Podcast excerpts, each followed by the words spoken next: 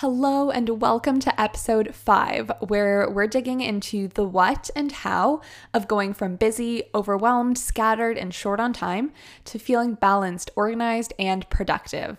Now, this topic is especially meaningful to me because this is where I got started when I first started coaching. I was super focused on helping entrepreneurs, side hustlers, small business owners go from busy to balanced.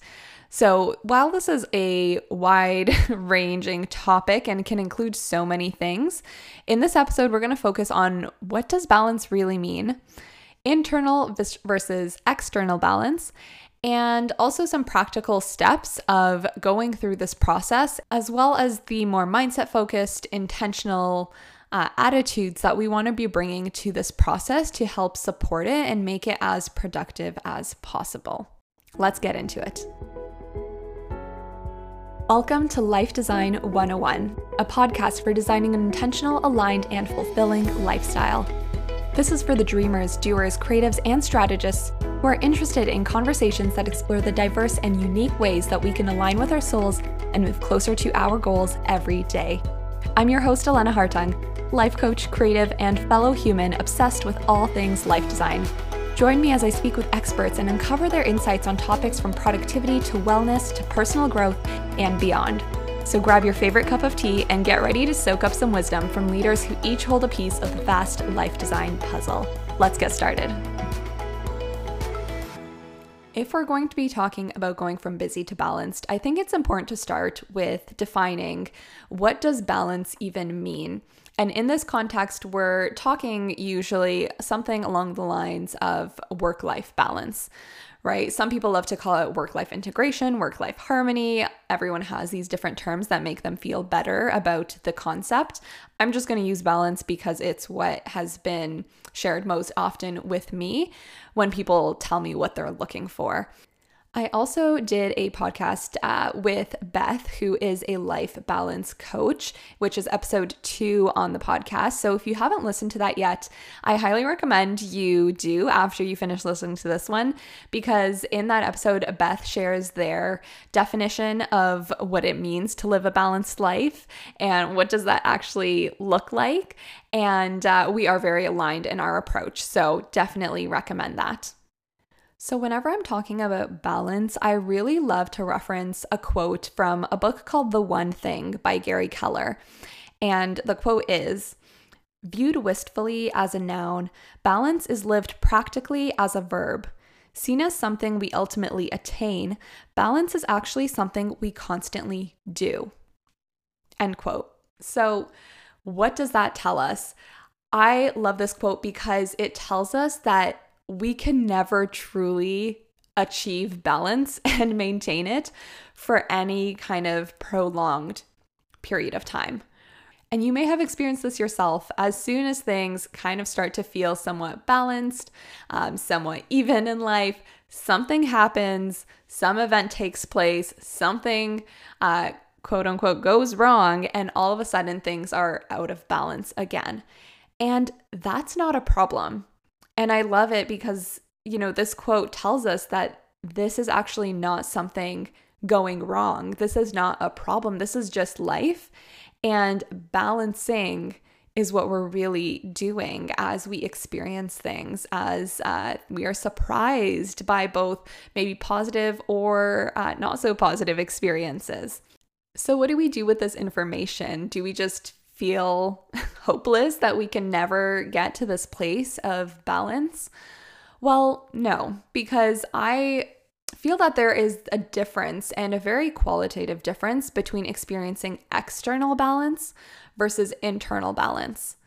And most of the time when people talk about balance they're referencing external balance right? This um, this reference to the external world the external state of your life of what's going on in your life what are your responsibilities um, what are you working on how is everything kind of balancing out in terms of where you spend your time and energy. But that being said when people talk about wanting more balance in their life what they're actually talking about is wanting internal balance, wanting a feeling of internal peace and calm and not feeling like things are overwhelming and hectic and uh, just kind of crazy and spinning around them all the time. And the assumption that's taking place there is that when we achieve this external balance, we will feel the internal balance, which A is not always even true. And B, we've already talked about how achieving external balance is nearly impossible because things are always changing. In the work that I do, I really see balance not only as a verb, as we talked about before, but as an experience, an internal experience that we are feeling.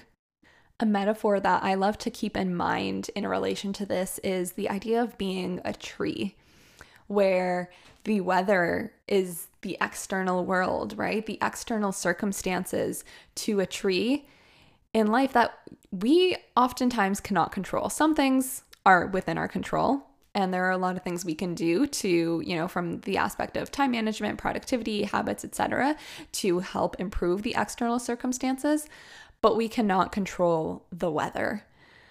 What we can control is how deep our roots grow how grounded are we in the earth? How much stability and centeredness do we have so that when the weather does not work in our favor, we can weather the storm, we can stand through it without falling apart. So, balance isn't just about what's on your calendar, but it's also about your ability to tap into resilience, your ability to manage stress, all of these other things that strongly influence our experience of life, but that we don't necessarily think of when we think about working on or improving our balance. Okay, so let's get into the details. What do we need to be doing in order to get closer to these experiences of balance, and how can we do them? Now, I used to have a framework uh, a couple of years ago for this busy to balanced idea, um, and I actually ran a group program around it back in the day. And the, the framework back then was one, gaining self awareness, two, establishing habits, three, improving productivity, and four, embracing self love. And while I think that was a great starting point, there are some things that I have realized since then. And so I recently revamped this framework to feel a little more holistic in its approach and it's divided into the what which is the the practical, you know, steps. and I put that kind of in quotations because when we approach balance as something we are constantly doing, we're kind of constantly going through these different steps and always cycling through them and reevaluating. Uh, and then there's also the how, which is how we approach these steps, the mindset that we bring into it and what we're embodying as we as we go through them, which is such a huge part of actually applying what we're trying to do and making it successful in the long term. So let's start with the what. There are three very simple steps, which are number one, stop.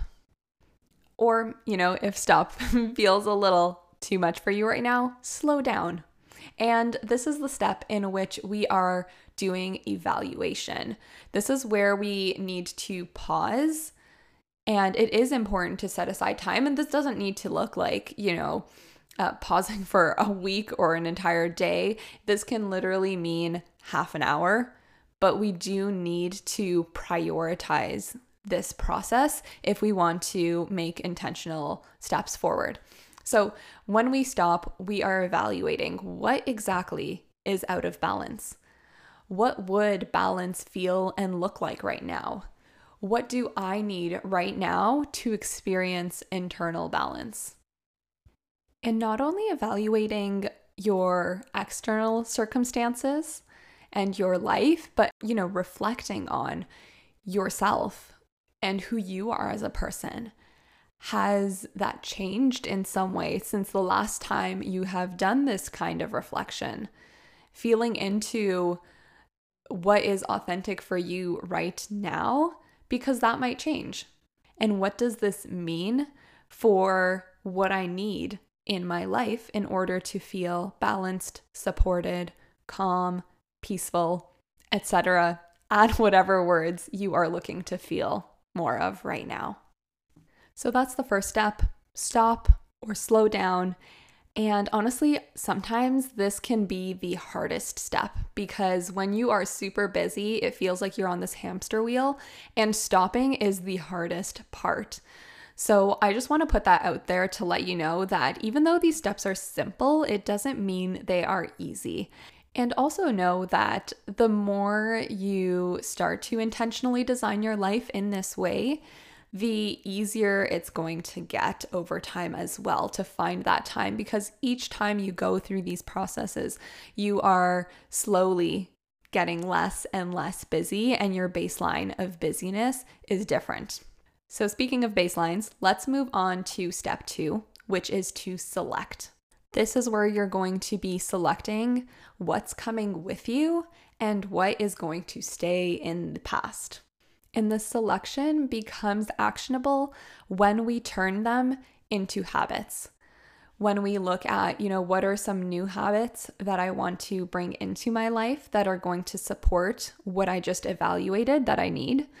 And also, what are the habits that are holding me back? Which habits do I have that are no longer serving the balance that I need right now. Even though they may have been helpful in the past, this doesn't just apply to like quote unquote bad habits. It might just include habits that are no longer helpful, even though they were before, like switching up your morning routine. Maybe there was a morning routine that worked for you for a while, but something changed and now you need something different from your mornings. And so it's not about, you know, quitting a bad habit, but just revamping. And habits are just a huge topic on their own. Um, I should probably do just a separate podcast episode dedicated to habits because I have so much to share on that.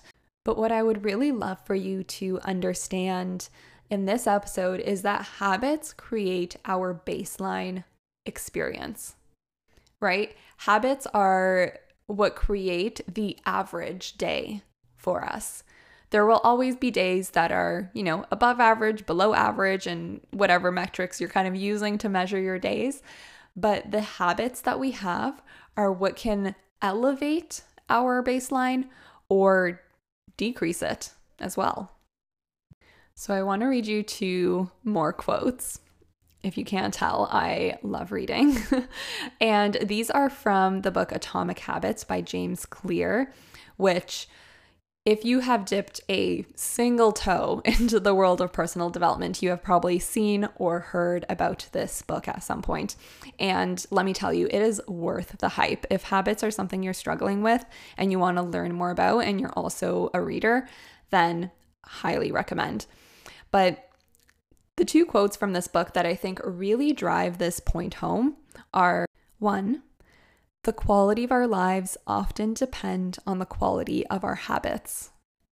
Mmm, so good. And then the second quote is You do not rise to the level of your goals, you fall to the level of your systems. Oh, so good. I mean, those quotes just like get me every time. and they both just touch on this idea that habits create our baseline average daily experience. And so that's why this is pretty much its own step within the process. Selecting what's coming with you, what's staying in the past, what are the habits that you need in order to, to make those changes. So, so far we have stop, select, and finally the third step is support. We want to be finding the support that we need to help us continue on this journey, to continue to make improvements.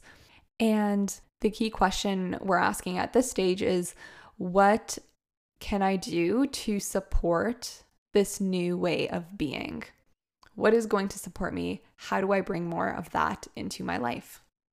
Oftentimes, this is a combination of both productivity, right? Improving our productivity, uh, learning some new time management skills, all that good stuff, and also learning better self care skills, learning how to set boundaries, it is such a vital part of this process because if we are not able to take productivity and self care and find a way to bring them together so that they're not constantly at odds with each other, they're not always constantly like in conflict, then it's always going to feel like this binary struggle. And it doesn't have to be.